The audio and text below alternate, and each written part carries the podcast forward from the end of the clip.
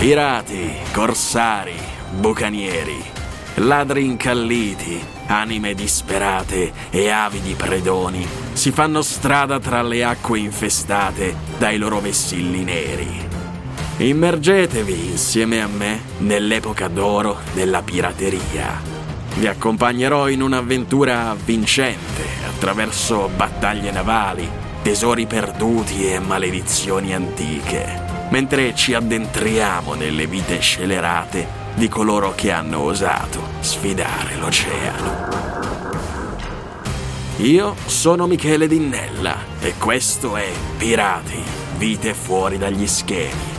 Una serie originale prodotta in collaborazione con Podcast Italia Network e sponsorizzata dal canale Telegram Podcast Consigli di Ascolto dove puoi trovare ogni giorno recensioni e suggerimenti sui migliori podcast da ascoltare. Bartholomew Roberts, noto anche come Black Bart, è stato non solo uno tra i più famosi pirati mai esistiti, ma è anche la testimonianza vivente di come pirati non si nasce, ma si diventa. Nato in un piccolo borgo del Galles, fu battezzato con il nome di John Roberts.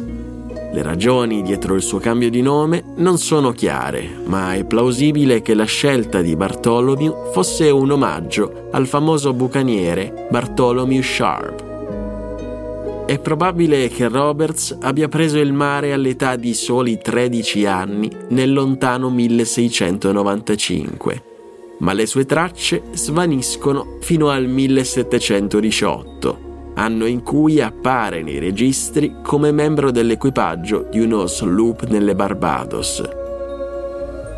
Nei successivi tre anni Roberts servì a bordo di una nave schiavista proveniente da Londra, la Princess, con il grado di terzo ufficiale. Sotto il comando del capitano Abram Plumb, il giovane Roberts navigò verso Anomabu nel 1719. Durante un ancoraggio lungo le coste africane, la loro nave fu presa d'assalto dalle navi pirata Royal Rover e Royal James, guidate dal temibile pirata Howell Davis. Con la sua entrata a bordo della Princess, Davis costrinse molti uomini dell'equipaggio di Plum, incluso lo stesso Roberts, ad unirsi alla sua ciurma. E così ebbe inizio la nuova vita di Bartolomeo come pirata. In breve tempo, Davis riconobbe l'abilità di Roberts come navigatore esperto Entrambi gallesi di nascita, i due potevano conversare in segreto nella loro lingua natia, sfuggendo all'orecchio indiscreto del resto dell'equipaggio. Dopo molte settimane di navigazione, la Royal James dovette essere abbandonata a causa dei danni subiti. Nei pressi dell'isola di El Principe, Davis condusse la nave in un porto sotto il dominio britannico. Mentre l'equipaggio faceva le riparazioni, Davis pianificò audacemente di catturare il governatore portoghese invitandolo a cena sulla Royal Rover. Il governatore però richiese di incontrarsi prima di cena nel forte cittadino. Qui, una volta rivelate le vere intenzioni di Davis, il governatore organizzò a sua volta un'imboscata. Quando la nave di Davis si avvicinò, fu accolta da una raffica di fuoco che pose fine al dominio del pirata. Dopo una rocambolesca fuga dal porto, l'equipaggio della Royal Rover si trovò nella necessità di nominare un nuovo capitano. E così, nonostante il suo breve periodo di servizio a bordo, Roberts fu destinato a diventare il nuovo leader. Così Bartolomeo e la sua ciurma ritornarono all'isola di El Principe, sotto il manto della notte. Saccheggiarono la città e sparsero il terrore tra la popolazione, lasciando un segno indelebile nella storia dei mari e delle leggende piratesche. Dopo aver catturato altre due navi, la Royal Rover prese rotta verso Anambo per fare scorta di rifornimenti. Nel porto, Capitan Roberts e la sua ciurma si riunirono per pianificare il prossimo passo del loro viaggio. La scelta cadde sul Brasile. Superarono quindi l'Oceano Atlantico e ancorarono a Ferdinando per effettuare le necessarie riparazioni alla nave. Terminato il lavoro, trascorsero nove settimane alla ricerca di Bottino, ma senza successo. Tuttavia, prima di gettare la spugna e dirigere la prua verso le Indie occidentali, Roberts individuò una flotta di 42 navi mercantili portoghesi. Guidarono quindi la Royal Rover nella baia di Todos os Santos, catturando una di queste navi. E dopo aver affrontato il capitano nemico, Roberts lo convinse ad ingannare i suoi colleghi e a fingersi parte della flotta mercantile. Veloci come il vento, i pirati circondarono la nave selezionata e la saccheggiarono, riempiendo le loro riserve di preziosi tesori. Poi, con le vele spiegate, salparono verso nord, verso l'Anvil del Diavolo, per godersi il loro bottino.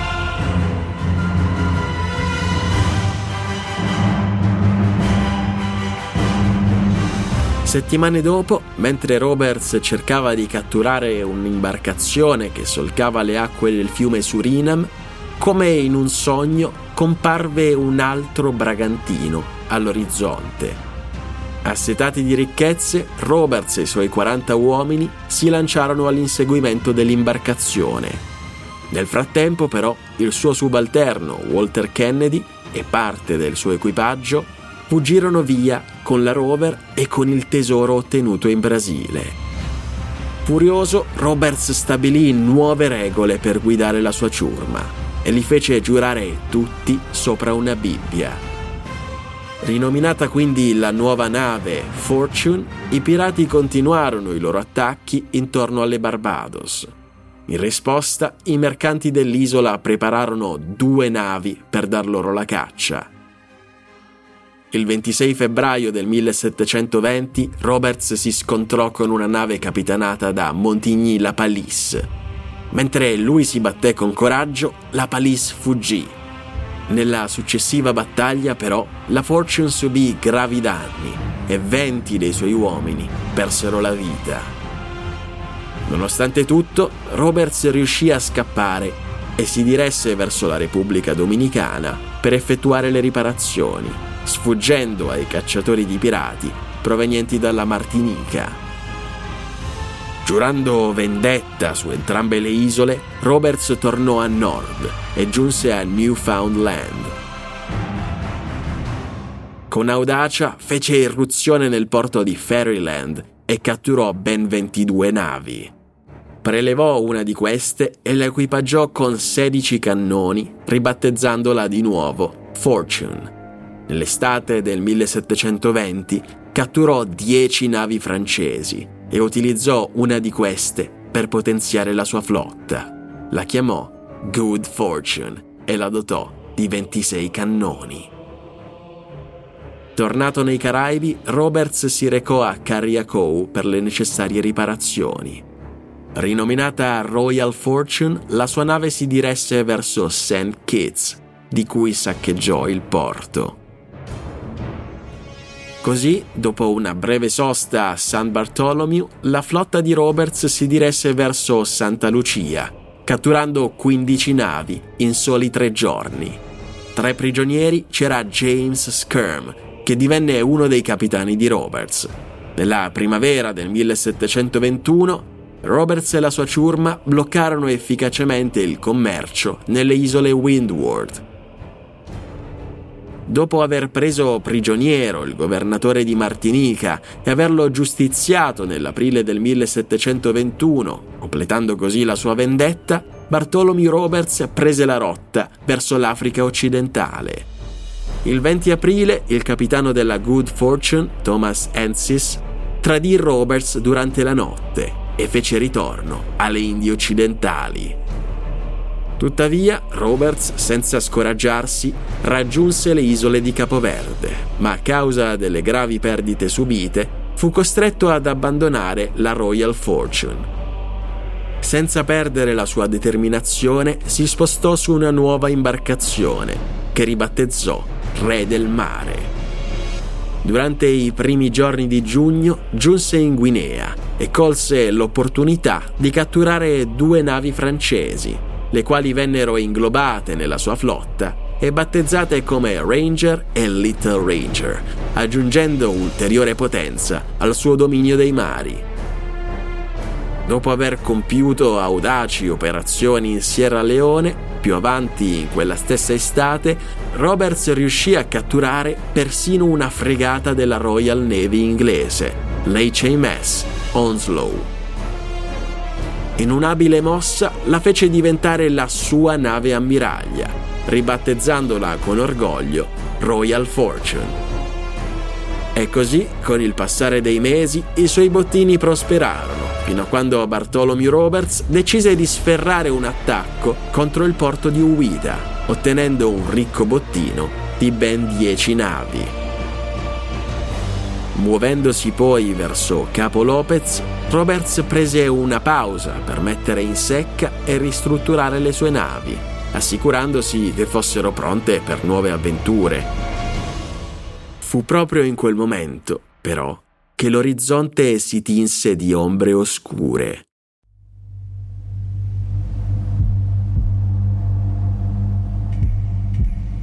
L'HMS Swallow, al comando del capitano Chaloner Ongle, li aveva individuati. Convinto che si trattasse di una semplice nave mercantile, Roberts inviò James Kerm e la Ranger all'inseguimento. Tuttavia, la situazione si rivelò diversa da quanto previsto. Mentre i due schieramenti si avvicinavano, l'HMS Swallow svelò la sua vera natura, aprendo il fuoco. Nonostante il coraggioso tentativo di Skirm, la Ranger fu rapidamente sconfitta, costringendo Ogle a dirigere l'HMS Swallow verso Capo Lopez. Di fronte all'apparizione imponente della nave della marina inglese, Roberts fu momentaneamente ingannato, credendo erroneamente che fosse la Ranger che tornava dalla sua caccia pirata Dopo aver radunato in fretta e furia i suoi uomini, molti dei quali erano ancora alticci per i festeggiamenti del giorno prima, Roberts salpò a bordo della sua Royal Fortune per affrontare la marina inglese. Il suo intento era audace, sorpassare con abilità la possente Swallow e affrontarla in mezzo all'oceano aperto, dove la speranza di una fuga ardita poteva prendere vita. Ma nello stesso istante in cui la sua imbarcazione toccò l'acqua, la Swallow rispose con fragore, scaricando il fuoco dei suoi cannoni. Nel frattempo, un tragico errore da parte del timoniere della Royal Fortune diede il via libera alla nave britannica per un secondo attacco implacabile. Un tuono di ferro squarciò l'aria, portando via la vita del capitan Roberts, colpito mortalmente mentre stava affrontando con coraggio in duello il capitano della Marina britannica. Tuttavia, lo spirito indomito di Bartholomew Roberts continuò a bruciare nei cuori dei suoi leali marinai. Fedeli alla volontà suprema del loro capitano, essi si alzarono con coraggio e deposero il suo corpo nell'abbraccio insondabile del mare in tempesta. Si trattò di un atto di riverenza, di un tributo al comandante che aveva scritto il suo nome nella leggenda dei mari e che non voleva il suo corpo consegnato al nemico. Per quanto riguarda invece i suoi compagni, i sopravvissuti furono imprigionati e il loro processo ebbe inizio il 28 marzo del 1722. Un tribunale speciale istituito appositamente presso il castello di Cape Coast in Ghana prese in mano le redini della situazione. A guidare questo tribunale c'era il capitano Herdman, comandante della nave Weymouth, affiancato da una squadra di giudici di spicco. James Phipps, generale della costa, Edward Hyde, il segretario della Royal Africa Company, i mercanti Francis Bowie e Henry Dodson. Si aggiunsero a loro i tenenti di vascello Bransley e Fanshaw, convocati per assicurare il numero legale di almeno sei commissari. Le accuse erano due. In primo luogo quella di associazione criminale ai danni del commercio dei sudditi di Sua Maestà. In secondo luogo l'addebito di attacco alla nave Swallow della Royal Navy. Il processo si svolse speditamente, grazie anche all'ampio numero di testimoni, in gran parte membri dell'equipaggio della Swallow. Per garantire l'imparzialità si evitarono comunque gli intricati tecnicismi legali. Le prime esecuzioni ebbero quindi luogo già il 3 aprile e dentro il 20 di aprile furono eseguite tutte le condanne a morte, per un totale di 52 persone. Di questi, 17 scontarono la pena nel carcere di Marshalsea mentre altri furono assolti per aver dimostrato di essere stati costretti a unirsi ai pirati sotto minaccia. Dal 1719 fino al momento della cattura, l'equipaggio di Black Bart aveva catturato ben 456 vascelli, entrando di diritto nella leggenda.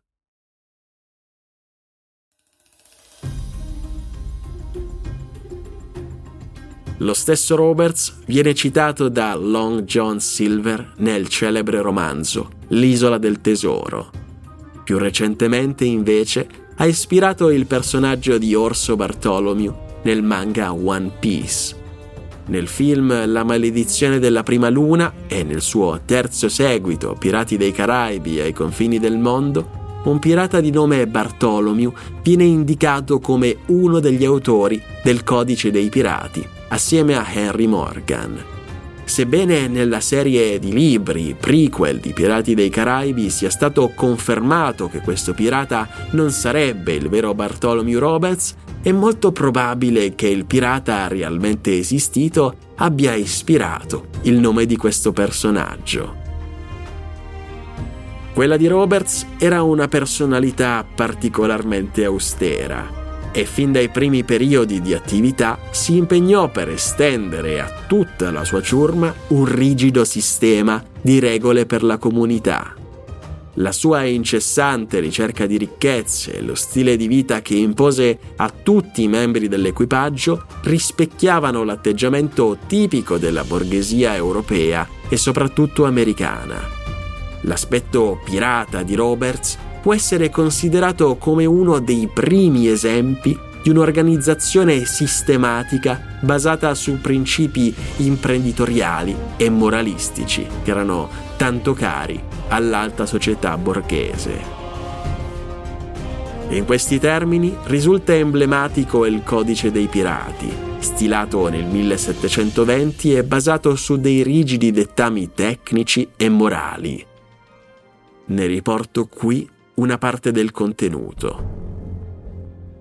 Numero 1. Ogni uomo ha il diritto di voto nelle questioni di discussione. Ha ugual diritto a provviste fresche e liquori forti, presi in qualsiasi occasione e può farne uso a piacimento, a meno che la situazione non renda necessario porre un limite per il bene comune. Numero 2. Se un uomo froda la compagnia per gioielli o monete, sarà punito con l'abbandono su un'isola deserta. Vi sarà lasciata una pistola con un solo colpo, una bottiglia d'acqua ed una di polvere da sparo, così che sopravviva oppure muoia. Se la ruberia avviene tra compagni, al colpevole saranno tagliati naso e orecchie ed egli sarà lasciato a terra. Numero 3. Nessuno deve giocare a carte o dadi in cambio di soldi.